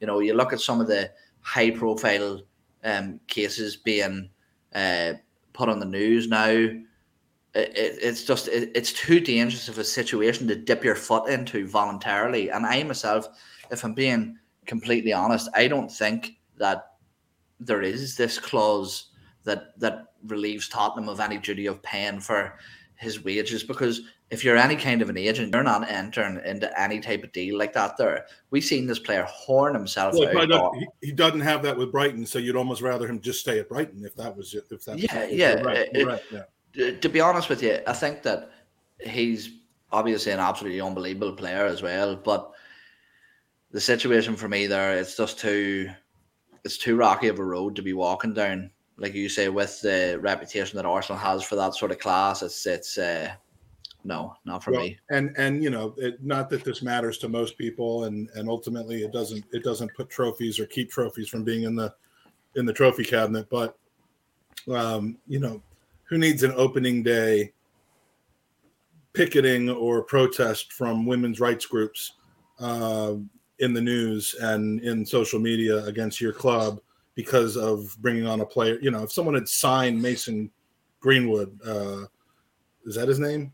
Uh, Yep. I, forgot, I've forgotten his name since he fell off the, end, uh, the the face of the earth. But like, you know, if someone had signed him or if England had called him up, I mean, believe me, the blowback would have been massive. So I, I think people are just going a bit nuts on on this uh, this situation, and, and Just just so you know, the Tielemans thing is apparently true. That, so- that Sky are reporting that. It- Yeah, mm-hmm. is it, so well, that's a bit strange for me. I, I don't know why we would pull out of that. They're saying he's mm. going to sign a one-year deal at Leicester. Why would he do that? I don't get it. I hope that's mm. nonsense, man. Because I'd love him. I think he'd be brilliant for Arsenal. I really do. But um, We'll see. We'll Yeah. see how that plays out. I don't know. I mean, there's a lot of there's a lot of mm. negotiating tactics that can be used in a lot of different ways. But uh, but you know, I I had seen just just in, enough re- reports saying that the one had nothing to do with the other. But Mhm. a lot of rumors flying around right now, and I, I think if the first week of the transfer window has taught us anything, it's that we need to just kind of like let things play out a little bit rather than you know overreacting to every single piece of news that comes in, and and you know so being excited about Tielemans coming in on top of uh, Vieira, you know I'm, I'm going to put that on hold as much as I am putting on hold being worried now that we've decided on this kid and now we're not in for Tielemans. So and when we were in Leicester, not not when we were in Leicester, Dan, but when my son and I were in Leicester in April, um, we overheard a lot of people talking about Tielemans and the fact that they would be happy to see him go. Um, so you know, I'm not much of a tactical analyst of players. I don't. I kind of buy into what everyone else is saying when it comes to that. But uh, very few players do I have a strong opinion on. Tielemans is not one of them, but but Leicester doesn't seem overly enamored with the guy. So I'm, I'm uh, you know, I'm a little wonder uh, wondering why we think that he'll be so good for us. But uh, we I watched a lot of him and him and Maddison just quickly. I watched a lot of him and Maddison last year because we were linked with both of them, and I, I actually really liked wanted Maddison. I really liked him, and uh, 16 goals and 12 assists later, you can see why I wanted him. But I feel like with Tielemans, I watched him because I didn't know much about him as much as I did Maddison because I hadn't really watched him. I just heard that he was a half decent player, and I actually really liked Tielemans. I think he does a lot of defensive work, and a lot of the time that people see Tielemans, it's a lot of what he does moving forward. But I'm a huge fan of him as a as an all round midfielder, and I think he'd be a massive upgrade on Granit Xhaka, albeit not difficult uh, as a number eight. So uh, I would be really happy with Tielemans. I would have, but I mean, I'm, I'm. I'm, I'm on the side of I would love to have him here just because most people who I know whose opinions I respect uh, have said that. So uh, Mark now redeeming himself with me by saying we've lost interest in Tielemans because the charges on Bissouma have been dropped, and we've just offered Spurs 60 million pounds for for Bissouma. that would be that would be classic Arsenal. Um, and and and you know one of the things that that Ken Kuhnri says is, is sort of reminds me of Victor Wanyama, and I think he means the situation where we kind of we were rumored to take him and then didn't. What it reminds me of, and this uh, all, another Southampton midfielder who, at a time where we were so bereft of a number six and we hadn't had anyone so long, and Morgan Schneiderlin was available Schneiderlin. and and and that summer i remember i just you know every once in a while something just gets into my head and, and i just go crazy over it. It- it- it's happened with Monchi. it's happened with Balogun. like like all of a sudden i'm just like you know this is the greatest thing that ever happened to arsenal if we do this and um, you know it's usually just a joke for me but like schneiderlin i was like he just seems like the perfect perfect fit and it's almost laughable now looking back at what happened to Schneiderlin's career after he transferred to United. um, but like th- it reminds me more of the Schneiderlin situation than than the Wanyama situation. Maybe his style of play is more like Victor Wanyama. But even Victor Wanyama went to Spurs, and and I and, and I hated to see him go there because I had a lot of love and respect for the guy. Uh, but his career didn't quite work out there either, did it? Uh, might have had one or one and a half good seasons there. So. Uh, that's a good comment from Ken can read. It, it does remind me that. So we got to speed through the rest of the week here. Uh, Wednesday. The only major thing that happened on Wednesday, I mean, and it was a major, major thing, was this. Now, if you if you don't know this little guy, he is the biggest Twitter superstar in the history of Arsenal. um, bigger than than Thierry Henry, bigger than uh, even Lee Judges. It, it's amazing, and and um, and he did it again.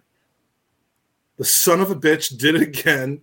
Uh, he had a piece of news that, that that came out, and in fact, he even had two pieces of news that came out because w- when he was on our podcast on Thursday morning, 4:30 a.m. Eastern time, 9:30 a.m. doing the uh, the, the fixture re- release, he broke another piece of news, which is that the Amazon documentary pre- premiere is going to take place three days before the season starts.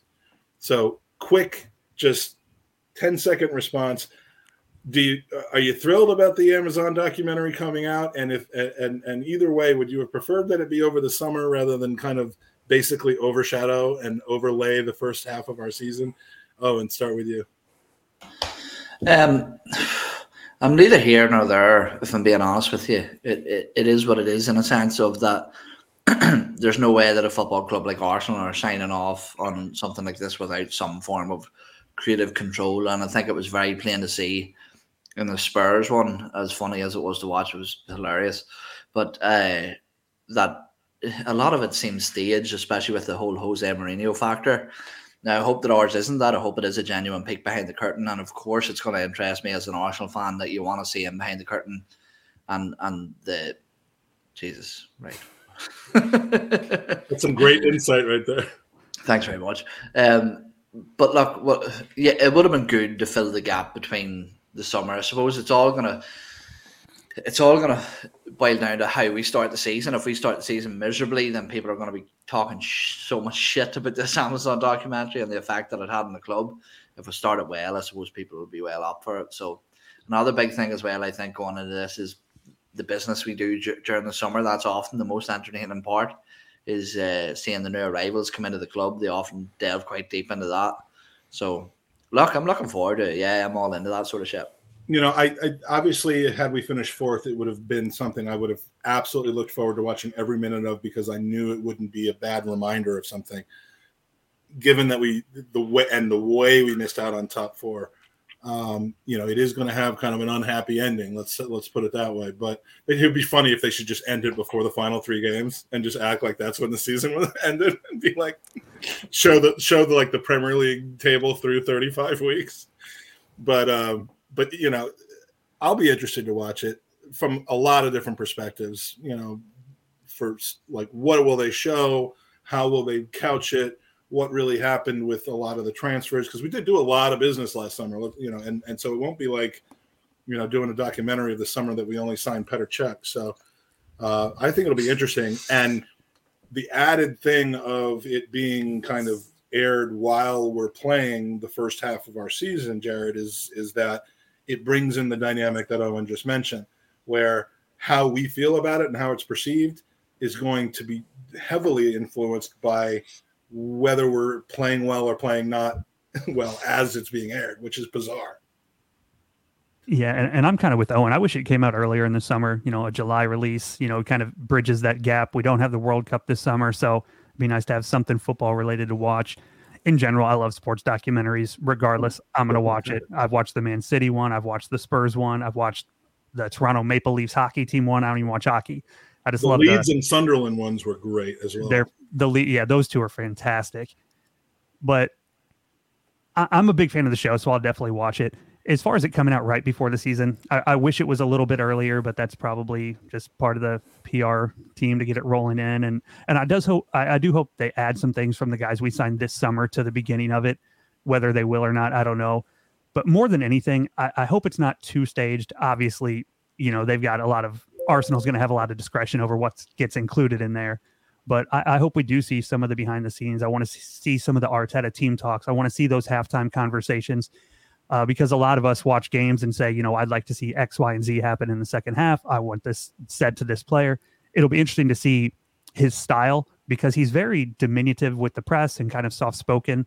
I- I'm curious to see if that carries over or if he's a little bit more fiery, you know, in the dressing room, especially mid game, and kind of how he talks about adjustments and what he wants to see. That's kind of the part that's most interesting to me is to get a better look at the way Arteta manages the team. Yeah, and and um, and I've just decided on behalf of the po- uh, Gooners podcast that we're going to do game live either live or directly after, uh, you know, reaction shows to Amazon All or Nothing. So um, I So- thought you were going to say we were doing the next season of All or Nothing, the Gooners Pod. yeah, yeah. Well, we, yeah. Well, cameras follow me around wherever I go. I don't know about you guys, but because you're holding it. yeah. So Dan, I mean, is there anything you're looking forward to and seeing uh, in- in this other than pictures of the players showering after the game? Uh, apart from that, man, uh, uh, listen, I didn't watch Man City one. I didn't watch Spurs. Uh, I watched Sunderland until I died, and I enjoyed it actually. Um, but all or nothing, I know how it ends. Nothing. So I don't think I'll watch it. Uh, if I'm honest with you, it'll just wind me up. If I uh, listen, I'm going to watch it. On, of course I am, but it will just wind me up. And um, I think No, the man, only I'm, I'm, interest I'm done, man. No, I'm done. I'm gonna be Done. done. tapped I out. millions done. of people still went to see Titanic when it came out, so I'm sure people will watch the All or Nothing. Yeah, that's a really good analogy. You know, that is a really good analogy. What happens?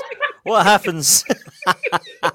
yeah, it's a bit like uh, watching Prison Break and then thinking what's going to happen. Dude, Um, if- yeah, I, I, I yeah, If- I if- listen. I, If the Titanic had sunk just outside the top of the water rather than all the way to the bottom, then, then, then I think it would have been a great ending. So I, I personally feel like everybody will, uh, Arsenal fan will watch it, even if they don't want to admit it. But um, I don't know what we're expecting to find, if I'm honest. Maybe some inside knowledge about players and relationships and what Arteta is actually like in the dressing room, I suppose. I tell you what, Can, we're wait, can I uh, can I ask Dan this here, right, Dan? Because you're Let me just let me just say this and then go back to you. What Arsenal will fi- what we will find is agendas, and not just on one side. I'm not. I'm not. I'm not. We're going to see agendas. We're going to be what seeing people use what was aired to either say I was right about this or this is too staged. I mean, it's it, it it's not going to bring the club together. It's not going to bring the the fan base together. It's going to do the opposite. That's that's what I worried about from the beginning, and I think that's what's going to happen. But oh, and back to you. Yeah, no, I was just going to say, just for uh, Dan, obviously, what's the polite word? You're a negative cunt. no, no, I'm just fucking. I thought No. we said we weren't going to talk about what we say in the group. In, in He knows group. somebody fucking around. Um, no, but the one thing I will say is that the, the bi- my biggest I love takeaway that. from Love that. sorry, bro. Nah, you're my cool, man. You're cool. my biggest takeaway from this season was that the atmosphere around Arsenal has changed. I think in, in like fucking years. I mean, since, since Mhm. like I was a kid that long, long ago. Um, The atmosphere has changed in the stadium around the Arsenal fan base. There is undoubtedly a togetherness that Mikel Arteta has been influential, I think, in changing the characters. Characters he's brought in, you know, the likes of Aaron Ramsdale and Ben White, you know, that shithousery stuff coming back and uh, sort of fuck you us against them mentality that we start to have now. And I know that you're quite critical of uh, the ownership and Arteta to a certain extent and stuff like that. But where do you stand as you have to be feeling better as an Arsenal fan now than you did, say, three, four years ago, surely, are you? So I totally agree that the atmosphere is better in terms of a connect with the players. But I haven't enjoyed the last three years as an Arsenal fan because of how poor we've been. Eighth, eighth, and fifth um, is not grand to me. Um, so that's why I haven't enjoyed it. However, I do take your point that when we go to the games, um, there is more of a togetherness and a connect with the fans. One hundred percent. That that can't be denied. Whether you love or hate what's happening at the club, um, I think. Um, don't call me Shirley. I think um, that uh, it's definitely one hundred percent. um, I, I I agree with you and, and what you've said, and I do think that what Mikel Arteta has done, um, or just tried to do at least, has all been for the right reasons. Like it's all come Do, from do- a good do you place. think? Do That, you know what I mean? here's a better. Here's a better question. Hmm. Do you think that if Mikel Arteta was a football director, that he would be doing a very good job? That's a great point. You know, that is a great point because most of the time, uh, the last two years that I've been coach the team questioned. yeah, maybe they swap roles. Yeah, but I, I do keys feel into like a bowl, the dirty bastards. I, I, I have said to be fair that the the last two years off the pitch I've been a lot a lot more um, positive and I've given them a lot more praise. On the pitch I think it's been really poor at times, but actually off the pitch. Um, removing the culture. I know it's not hard to do. I mean, everybody knew to get rid of Mustafi, Kolasinac, and Özil, and you might be doing the right thing. But he did it. Had to take somebody to do it, um, and that is definitely a positive. So I think you might be right. You know, if you wanted the fan connect, if you wanted to have the the crowd listen to with some of the songs that we've seen, and that guy I can't remember his name now, the North London Forever stuff. I think you're right. Yeah, off the pitch, we're seeing some good things, but I wouldn't mind some results on it, mate. And um, maybe I'll start giving him some praise next season. We'll never know. Will this guy start giving him some praise though?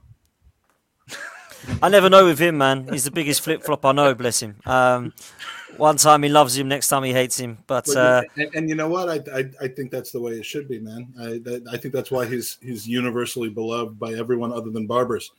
Um, but that's a fucking clinker. Um, but do you want to know what? Here's one thing that I'll say is that is that this season, above all, and you two boys in the group chat can atone to this here as well, is that I've made a, a big, big, big effort to sort of step back from nitpicking every situation that Arsenal do, you know, whether it's transfers or contracts or, or people's wages. And, and the example I give is that when I was watching football as a kid, I never knew how much Thierry Henry was earning a week, and I never knew how much Gilberto was earning a week, and I didn't give a shit about who owned the club or who did this, and it was just down to just go out and support the club at the weekend, and it has made me much, much, much more happy. And well, and that was and that was my only point, Dan. When when my daughter and I were over for well, when I was over and my daughter was also there, which she still is, uh, for that last game of the season, and and I mean, what a fun day in the midst Mm. of a shit week. Like like like it can be that. Uh, I had on that Sunday, May what was it twenty second. I had one of the best days of my life. I, I shared the arsenal with my daughter and her friend. I I saw all of my mates. We had a great time before the game. We had a great time after the game. We won five one against a, an awful Everton team. Um, you know, the the social, to be honest, Mike, the social has got most Brilliant. people I spilled, I spilled this- wine this all over your mother. Yeah. Jared, Jared Camden Yuri on his honeymoon. Yeah, yeah. I mean, I went was- to, I traveled to Northern Ireland to watch the North London Derby with with, with Owen. I Yeah, mean, you all won't be doing it was that still a great great Talk about enjoying something in spite of the product on the pitch. If ever there was an example, that was it because it was one of the worst ninety I- I minutes think I've they- ever had to sit through. But I had to And I- grab I, had to grab the microphone out of Lee's hand when he was doing the, the you know the uncensored on Lee Judge's podcast because I'm like I'm like there's there's so much negativity going on right now and I, I I accept and appreciate and respect all of your opinions about the about the the thing in general but at the end I, I just I had to get this in I said we just beat a team five one at home can we have a second to enjoy it like like like in in this moment can we be happy and and I will say as well, Mike. I think the home and away support this year has been the best I've seen in a long, long, long, long time. Amazing. Like unbelievably good. And I know you've been to some games, Mike, and I've gone to. Well, our you know Leicester how we to every was amazing, and then and then I know it was it was Leicester was superb, in some uh, ways, but Villa, Villa was Villa was superb away. Um, great away day there in the you sunshine. and, you and Fergus ended up uh, having ninety-seven thousand beers, and uh, what was it? Yeah, was it? we had we had a load of beers in Leeds, and then decided to do a, a podcast. Um, so it was it was class, and um, We've all uh, been and, and I've had some great home and away days. But if I'm honest, the social got us through it because there were some horrendous away days and home home games as well. Um, particularly the Brighton, Southampton, and Palace stint. And that and was really hard. and there is a difference. Well, and yeah, and I was at the I was at the lowest of the lows and one of the and some of the highest of the highs, and and um and and it's not good. Uh, but as Mark says, where your emotions not overcome with a sense of missed opportunity? They were overcome with a sense of missed opportunity starting on Monday when we lost to Newcastle. By Sunday, my emotions were overcome with enjoying the moment with alcohol. Yeah. By Sunday, they were overcome with other things about enjoying the day, making the best out of it, knowing that there was still a you know a, a half of a percent chance that this could end up being one of the greatest days of all time, but not expecting it to happen. So, you know, the missed opportunity we had we had six days to bake all that in. It wasn't like you know we were in fourth and we lost fourth on the Sunday, in which case you know, or because we didn't win by enough or something like like it was already done and over with by that point. So I spent the week being upset about it, and then Friday, Saturday, and Sunday, I had three of the best days of my Arsenal life.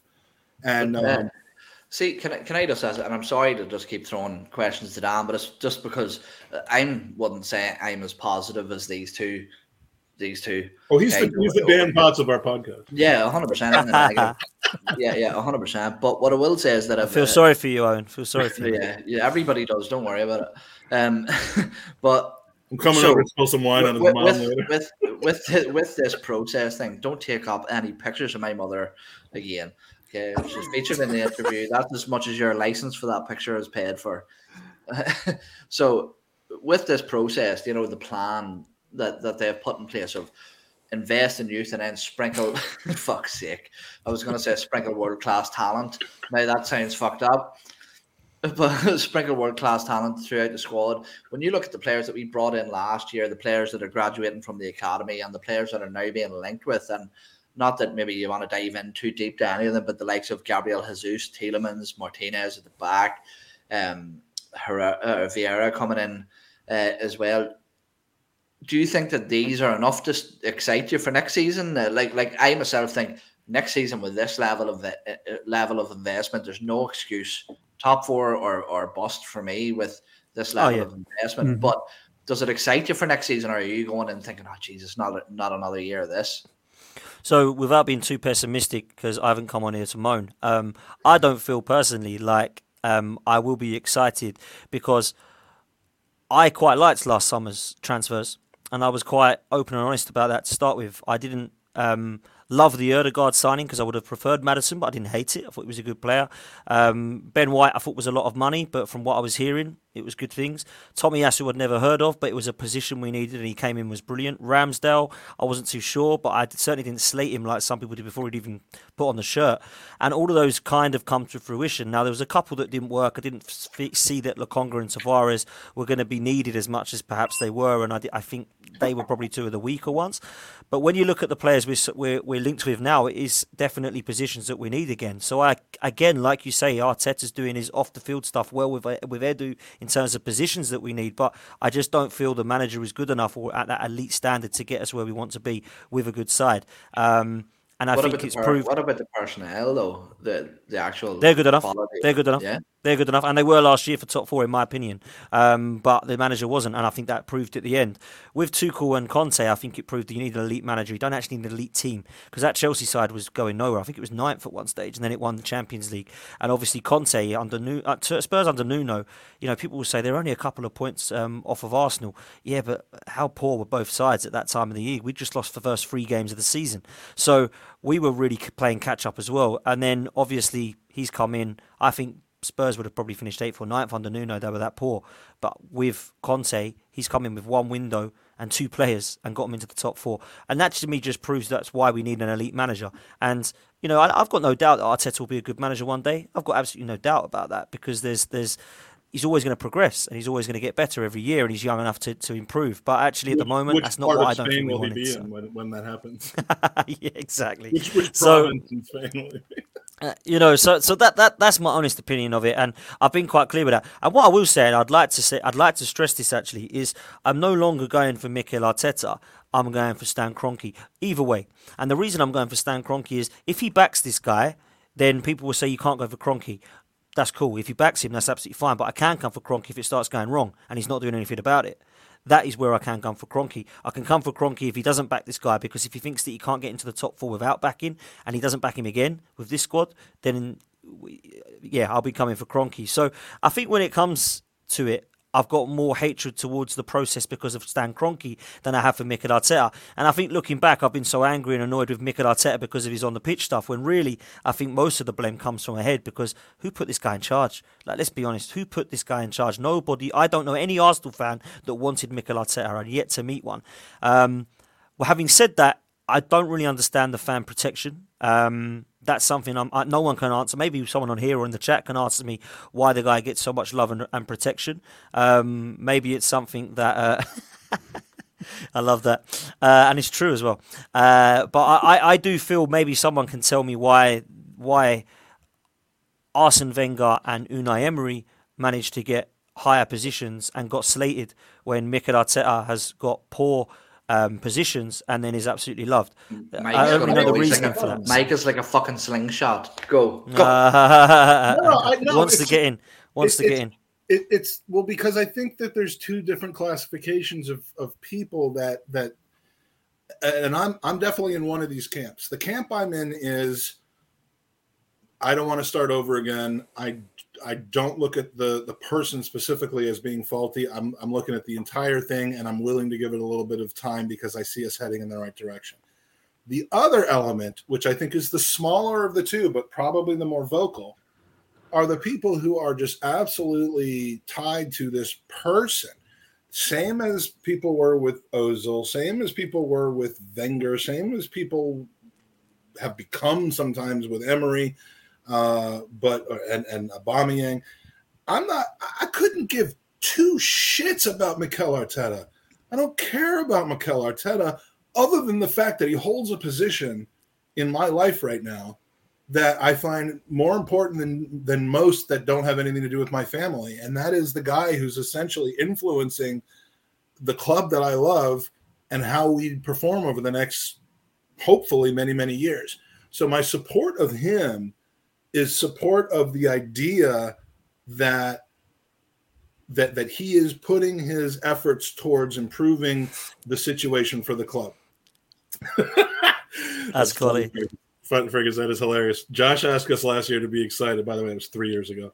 Uh, this year, Dan Poda uh, said, "Stan, be afraid." So next week we will actually have Dan Poda on to to answer to those. Anyone know who that is? yeah, I don't, I don't know who it is, but we're going to get him on.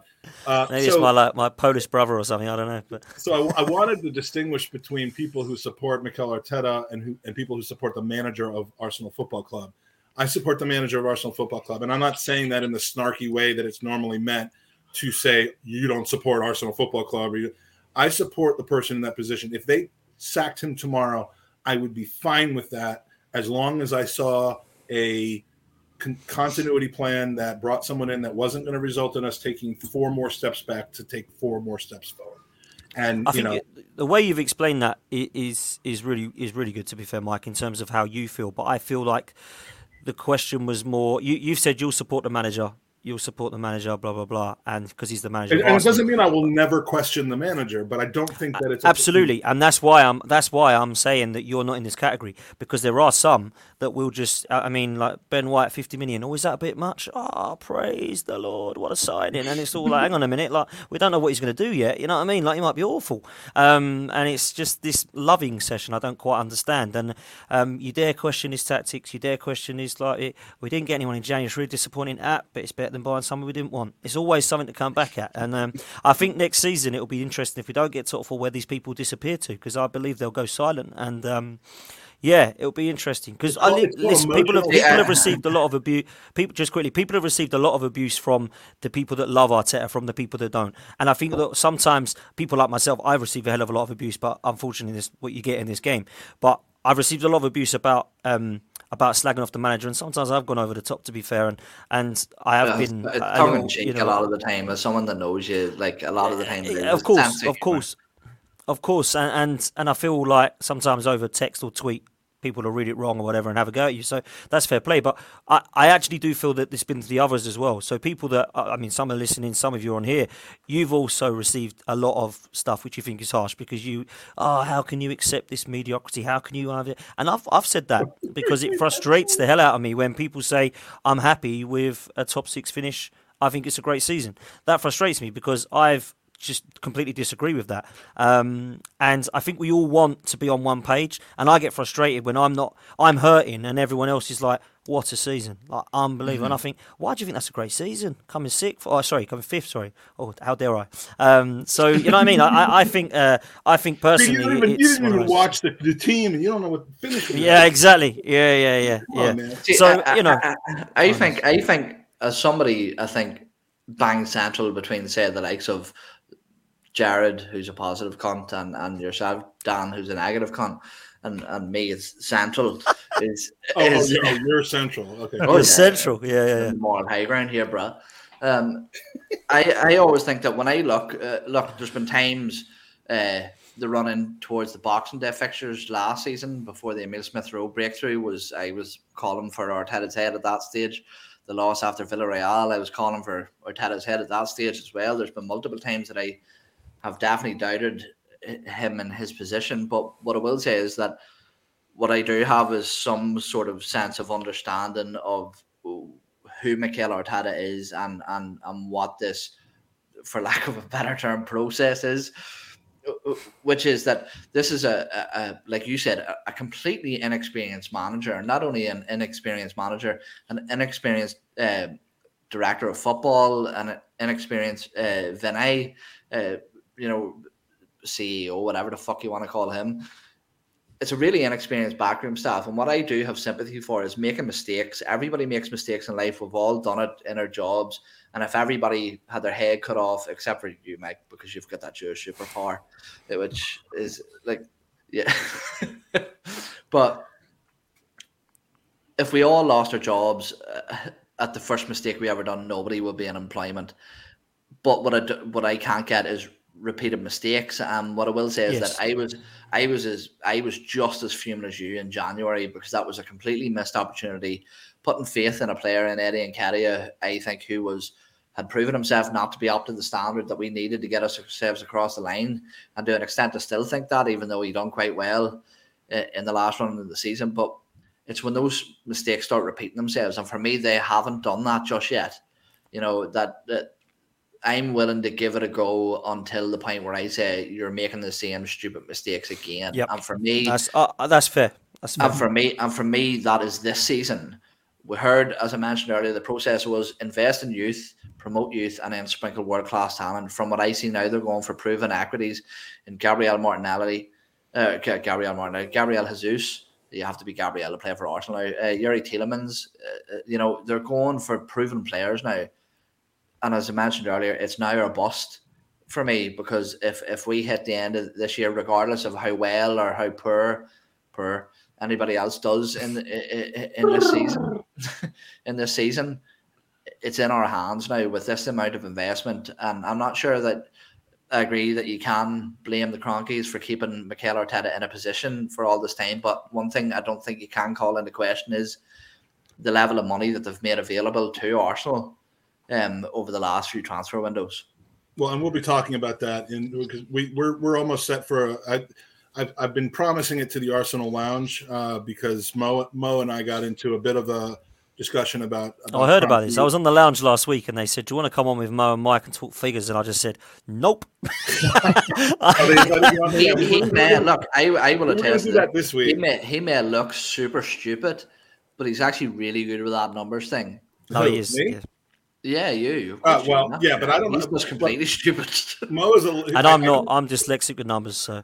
Mo uh, Mo's an accountant though, so I, he's he's a tough one, and it's not going to be a battle. It's gonna, but but but I've been I've been knee deep in spreadsheets. I've been balls deep in spreadsheets, uh, uh, and um, and and it is you know, so so there's again, I, I look at apparently he's he's got some good for according to Sheen though he told me that he's got some good evidence to suggest that Kroenke hasn't invested much money, and I'm not quite sure how he's going to work that out, but it'd be interesting watch. I think. Well, because uh, fans get too wrapped up in where the money comes from. We get way too wrapped up in where it comes from. When someone says, "Did they put in?" If they put in 200 million of their own money, people would say, "Hey, they're doing a great job." If they hmm. move money around to say 200 million is available to you, that's not out of their own pocket, people are critical of them. As a fan, I don't really care where it comes from. The money that's going into the team is the same. How they kind of work not, it on their end isn't my primary concern when it comes yeah. to the transfer window. Not to get too far into it, but like there, there's a lot of different ways to put money into a club. There's there's mm-hmm. equity, there's debt, there's refinancing external debt into internal debt, and a lot of it has to do with how and when or if you get paid back. And so, you know, I mean, you, Everton's put a ton of money into the club, but the reason that they've done it is to cover losses. So, you know, losses that were done by by dumb decisions. So, and then and then it's not just about money; it's about having the right people in the place to make the right decisions, and that is where Kroenke and KSE have absolutely failed. In contrast to a club like Liverpool. So, not going to get into that today, but uh, and I don't even remember why I brought that up now because what, the, what day are we on? Are we are we on Tuesday still? yeah, no, we're we, have got one thing left to discuss, and in fact, uh, it, it, it, there's a little bit of a financial component to it. And a few minutes ago, there was a uh, there was a transition, but before that, Owen, I owe you I, I owe you something because I did put your mother up. I'm now going to put a picture of my mother up.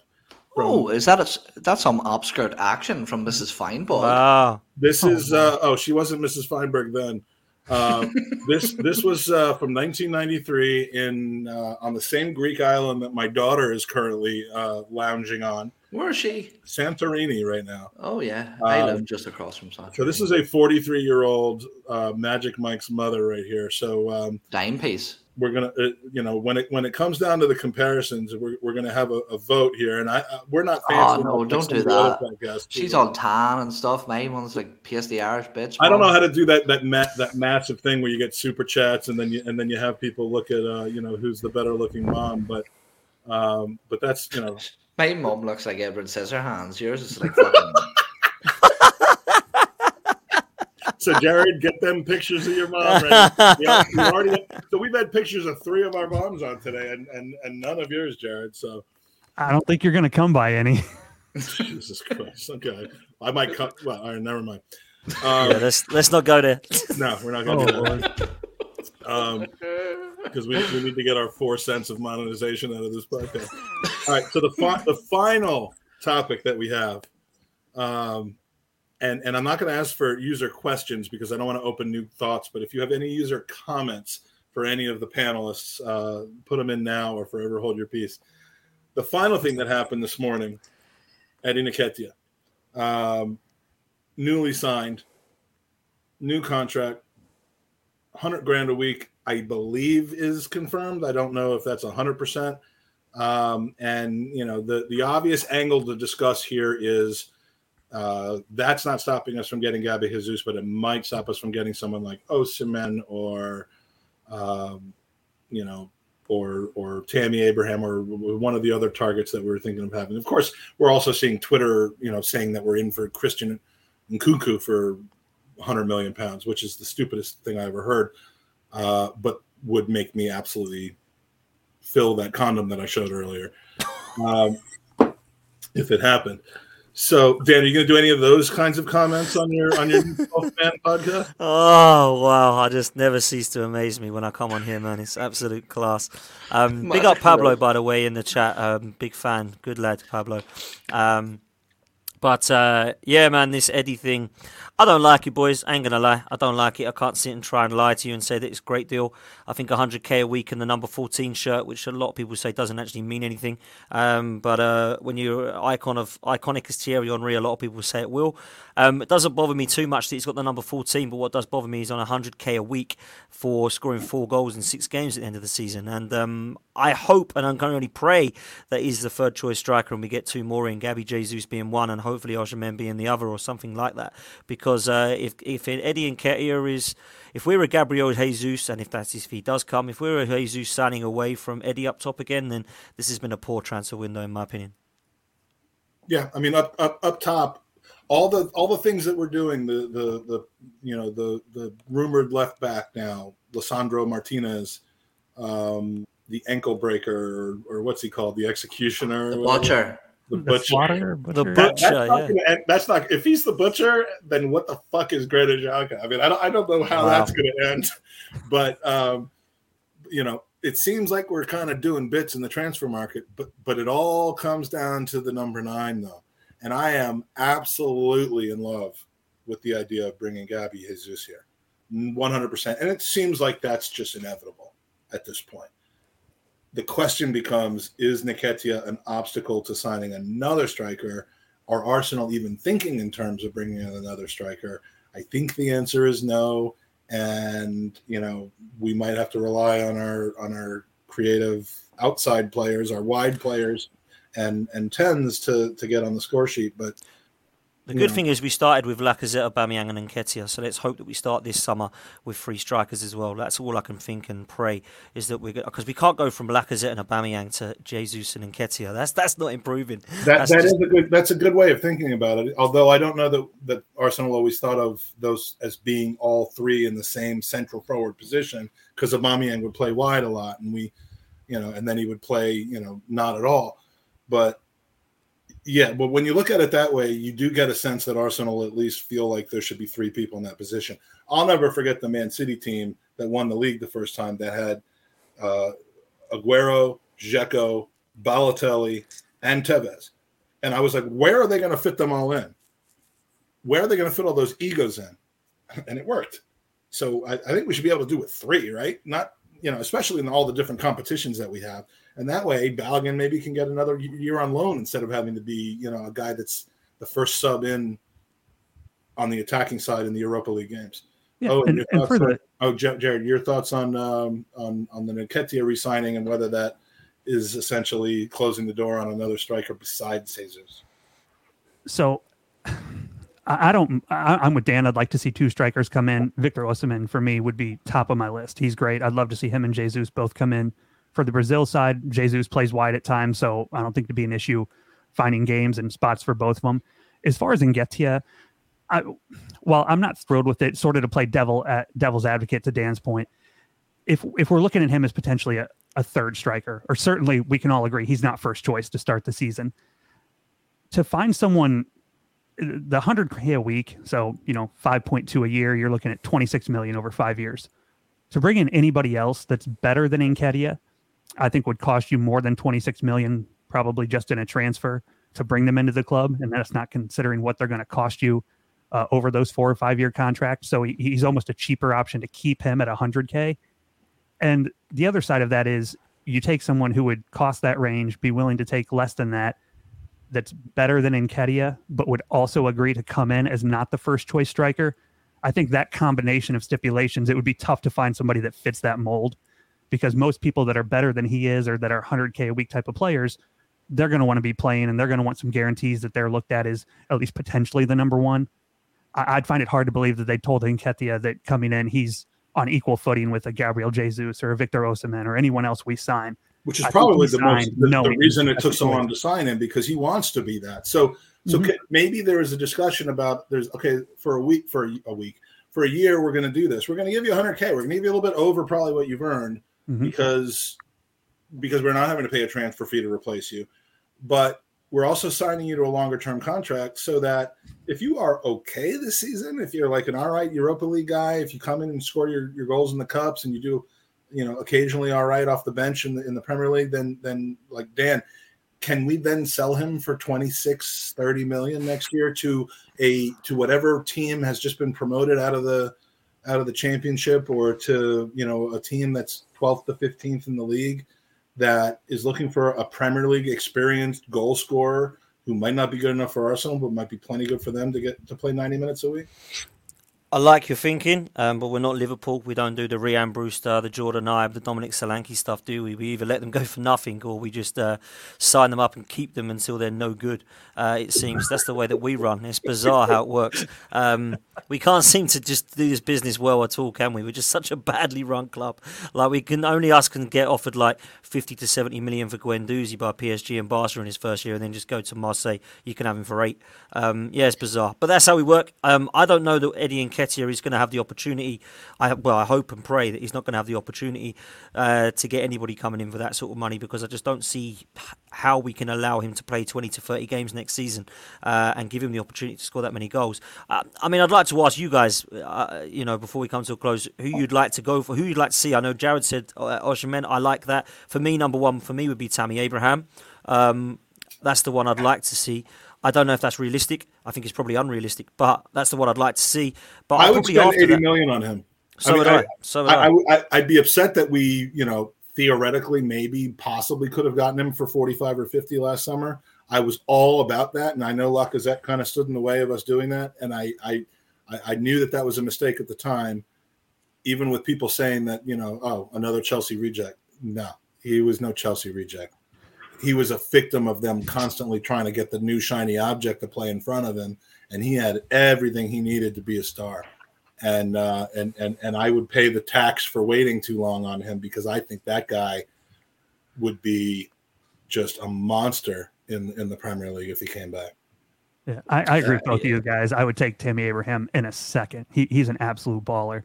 Uh, I said Osimhen. That that would be my guy this summer. I'd pay big Well, money for him. Is he, is he good? My, and, and what I'll say is, when you look at Martinelli, Jesus, and Saka, all three, it has nothing to do with their talent or footballing level. All three are fairly reserved, kind of softer personalities. I want to add somebody to our front line that's got an edge He's to a him, that has an alpha personality, yeah, he's and it just gives us a toughness that we don't have. And I think that would be an, a needed element in that group. Zlatan. I, but uh, can, can I be really honest? And I, I, I really align with all of your points of view there that we, we need that sort of different profile of striker.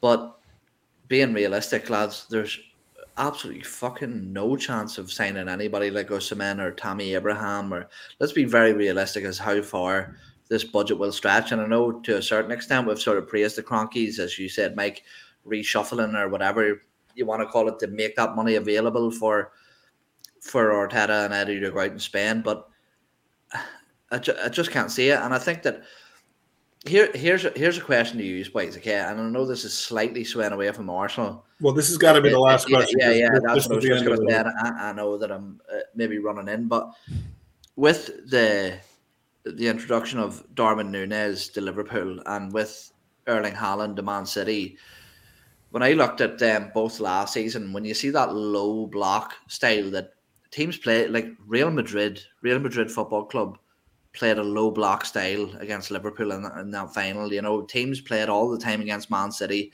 and I think that they're looking thinking that. Do you want to know what?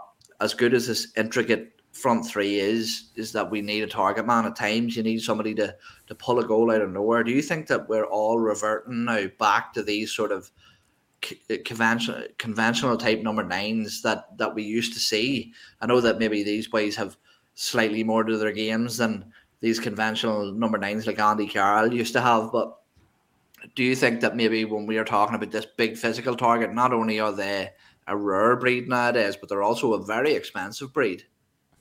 And I think it's because Man City were the only exception, and now they've even gone that way now with Haaland because the Haaland is more of a target man than he's just a killer in a box. But he is, I mean, he's just ridiculous, and there's nothing else to say about it. You've got Harry Kane, you've got Darwin Nunez now, you've um, you've got the Lukaku who obviously hasn't worked out, but he's that profile striker, and I think that's why we're trying to Lewandowski. That's why we're trying to, I think, come up with it. And I think that when you look at what Darwin Nunez, he was the guy I wanted. As soon as we didn't get Champions League, I knew that was never going to happen.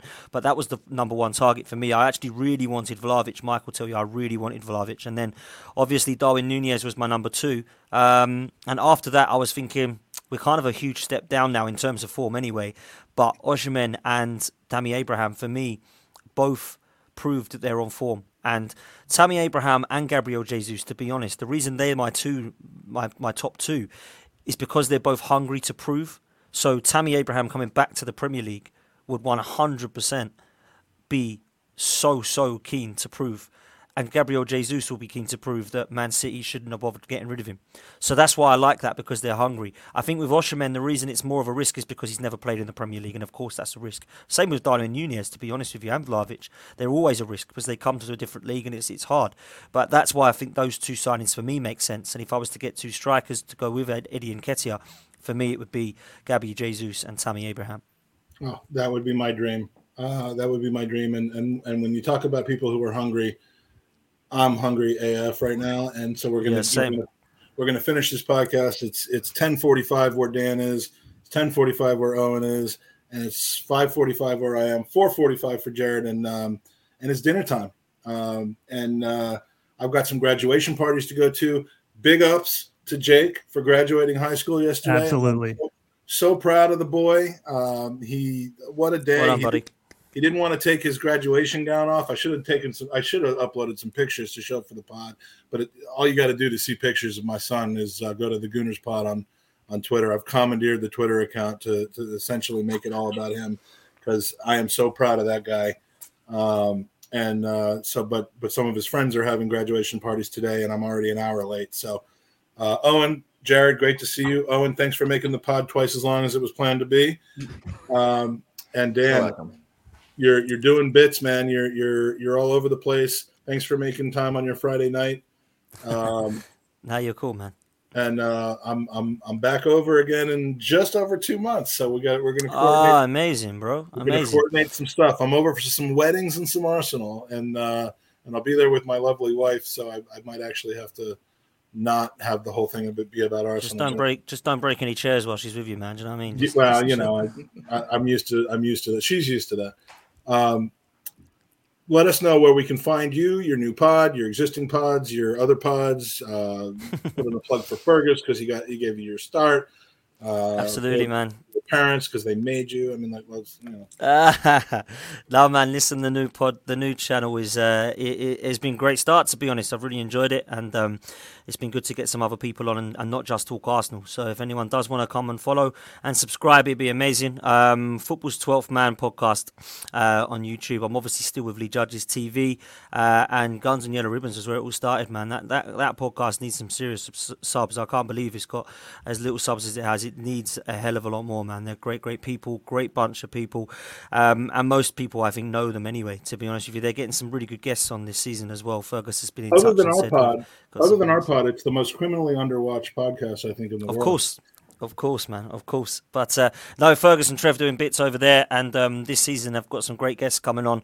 Uh, and they're doing something uh, around contributions to, to the Arsenal world. So they're getting some really good people on over there. So it's well worth a sub because they've got some great content upcoming. Um, so yeah, guys, just follow everyone, man. Just follow it. We're all massively into this. I sub to everybody because I just. I get to a stage where I am actually not on somebody else's to sit there and actually watch stuff instead of being on it. So it's lovely sometimes to sit and chill out and actually listen to what's happening. So um, it would be great to uh, if, if you could all do that, man. So appreciate the love and the support, and thank you for the plug, Mike. Yeah, it was great to see you, Pablo, uh, as well. And uh, I'll be there for uh, well, I'll be there during the time that Fulham home, Villa home, and United away. But depending on when those games end up getting moved to, I'm I'm actually hoping they get moved to the Sundays because I've got uh, weddings on the Saturdays. But uh, but great to see you, Pablo. Thanks, Dan. Thanks to everybody in the chat. Uh, Gary's in the chat. Moss Sports Talk very active in the chat today. We had Mark McCryden with some good points and one not so great point. Um, but uh, but I'll, I'll, I'll forgive you. Ken Coon Reed uh, was in the was in the chat. Of course, Fergus as Guns and Yellow Ribbons was in the chat today. Uh, a few more of you were in there. We were much between twenty and thirty the whole time, which is, you know, I'm happy to talk to anyone or more people, and uh, and and I love it when the chat is active and, and talkative as they were today. So thanks, Dan, for uh, for for. Ah, you're out. welcome, boys. Always a pleasure, man. Oh, and Jared, uh, we will be here, or some combination of us will be here on Monday night for our TGP Monday night kickoff uh, and banter session. And then we'll have a whole bunch of new shows next week. Uh, one preview of a guest next week, and there will be hopefully Monday, Tuesday, Wednesday, Thursday, and Friday next week. Wednesday, we're going to have Arseblog on. He'll be joining us at 7 p.m. Uh, we'll talk about his recent, uh, you know, podcast at the uh, at the Union Chapel, and we're looking to have with other Irish guys. you know exactly and we're gonna have uh, we're gonna have some great guests on uh, the one thing we can be counted on is having the best guests talk to the fewest number of people so uh, that is the that should be our motto as the Gooners podcast. So uh, because i haven't had enough time to do it we're going to pay our intro as an outro but thanks for joining us tonight. Come on you arsenal and come on you gooners Once upon a time, way back when there were only 9,000 Arsenal podcasts, five young men from various backgrounds, an Irish kid with a horrible haircut, a young Jewish nerd who hadn't discovered food yet, a child from Hemel Hempstead who didn't want to be English no more, a handsome advertising magnate with impeccable judgment, and a young Mexican AC Milan fan. Hatched a plan to take over the world of Arsenal podcasts. But then these boys became men. Jared, Mikey, Ewan, Magic, and Andy. And the rest, my friends, is history. And now, all these years later, you tune in every so often to hear their incredible takes, their football knowledge, and their sensual advice. But now, it's gone too far. You, our fans, are at long last witness to season. Seven, seven. Welcome to the Gooners Pod.